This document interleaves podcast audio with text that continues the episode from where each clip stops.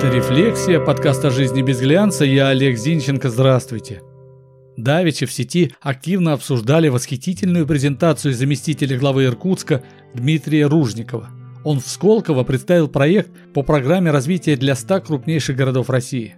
Но обсуждали не саму презентацию, а заявление замглавы о том, что основанному в 1661 году городу 7000 лет, а декабристы очень любили Иркутск и прямо семьями приезжали туда. И что с того, что декабристы туда в кандалах ехали, а жены под угрозой лишения титулов и привилегий за ними следовали? Неважно. Любили и точка. И вот тут я подумал. А если не кто-то там, наделенный властью, а я, обыкновенный журналист, буду презентовать свой город? Как это будет выглядеть? И не ляпну ли я что-то такое, от чего краснеть придется? Конечно, про декабристов или типа того я знаю, но все же. В общем, судить теперь вам, потому что именно вам я представляю свою любимую Тверь. В Тверь надо приезжать по железной дороге. Именно так. Потому что сразу на вокзале вы поймете, что не Стамбул город контрастов, а именно Тверь.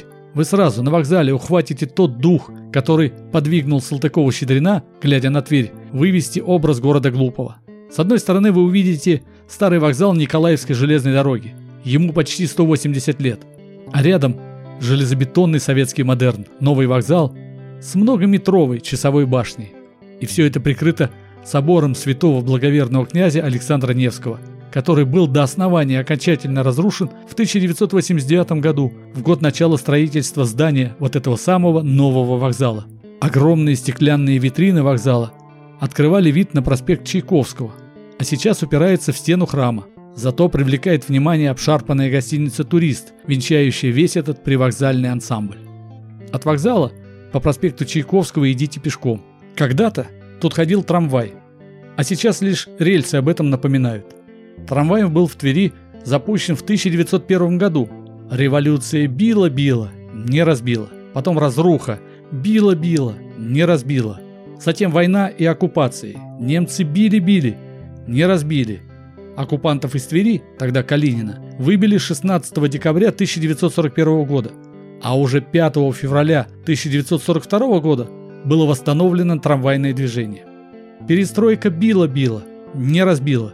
Даже бесплатно возили трамваи пассажиров, но движение не останавливалось. А за 5 месяцев до начала транспортной реформы, хлоп, и нет трамваев. И троллейбусов нет. Зато много автобусов и ни одной маршрутки. Автобусы ходят по расписанию. Вот только трамваев нет. Но по Твери лучше ходить пешком. Огромное количество привлекательных зданий. От сталинского ампира, это на проспекте Чайковского и не только, до русского классицизма в центре, через хрущевский минимализм и современный псевдомодернизм вокруг. Центр, весь исторический центр – это регулярный план, это Версальский трезубец, это город, отстроенный после ужасного пожара 1763 года по велению Екатерины Великой. Пожар уничтожил все, чем приросла Тверь с 1135 года, года основания. И лучшие русские архитекторы того времени Никитин и Казаков были направлены императрицей в Тверь. Несмотря на разрушение Великой Отечественной войны, центр сохранился. И сохранился путевой императорский дворец, ныне хорошо восстановленный. Именно там, кстати, Карамзин впервые прочитал главы истории государства российского великой княгине Екатерине Павловне, сестре императора Александра I.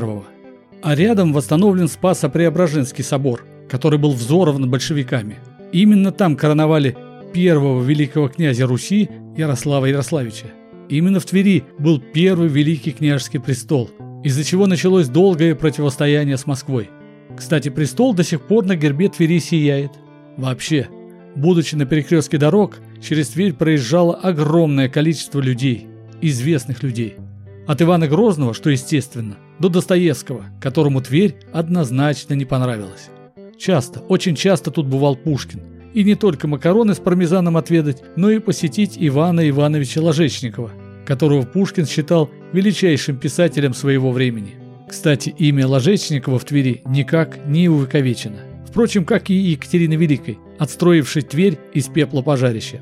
Это, кстати, еще одна странная черта Твери – обходить стороной тех, кто славу для Твери ковал, и поминать только тех, кто удобен по сиюминутным соображениям. Вот Михаил Круг. Следующим летом уже 20 лет будет, как его нет, а имя его по стране помнят. И помнят, что он из Твери. А в Твери только даже не памятник, а парковая скульптура в центре установлена. Михаил Круг с гитарой.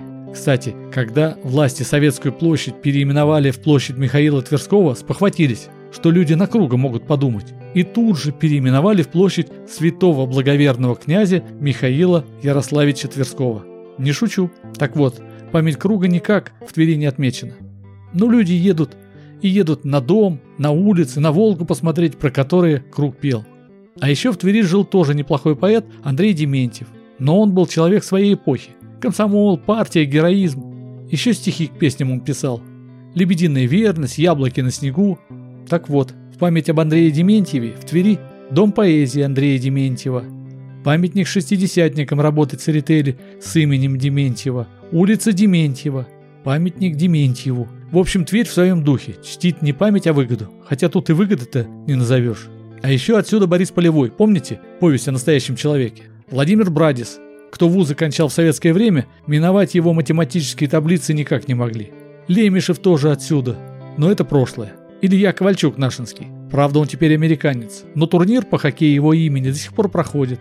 И мама его тут живет. Она заведует участковой поликлиникой. Город у нас небольшой, но 5 чемпионов мира по хоккею здесь воспитаны. Помимо Ковальчука, Денис Денисов, Александр Кутузов, Денис Кокарев, Евгений Рясинский. Ну еще бронзовый призер чемпионата мира Роман Любимов есть. Правда, хоккейную команду развалили совсем. И губернатора у нас не за взятки снимали, а за червяка в кремлевском салате.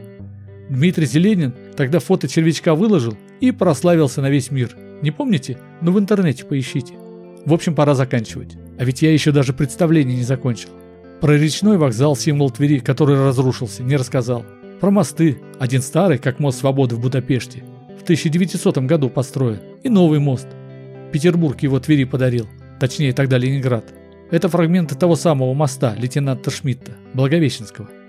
Не рассказал про то, что много храмов строят, а главный проспект сейчас именем Николая Корыткова назвали, когда-то первого секретаря обкома, главного богоборца региона. Про то, что Виктюк здесь в Тюзе работал, а Спартак Мишулин в драме. И про то, что Тверь самый киношный город в России. В советское время тут снимали и снимали кино. И сейчас постоянно снимают и снимают фильмы и сериалы. Жители Твери этому давно уже не удивляются.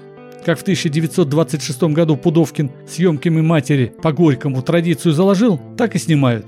Помните «Чучело» Ролана Быкова? Так это Тверь. И, кстати, Юрий Владимирович Никулин здесь начинал свою клоунскую деятельность. Здесь и завершал.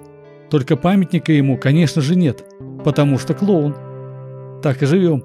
Это была «Рефлексия», подкаст о жизни без глянца. Я Олег Зинченко. Жду вас в сообществе «Рефлексия» ВКонтакте. Ставьте лайк, подписывайтесь. До встречи.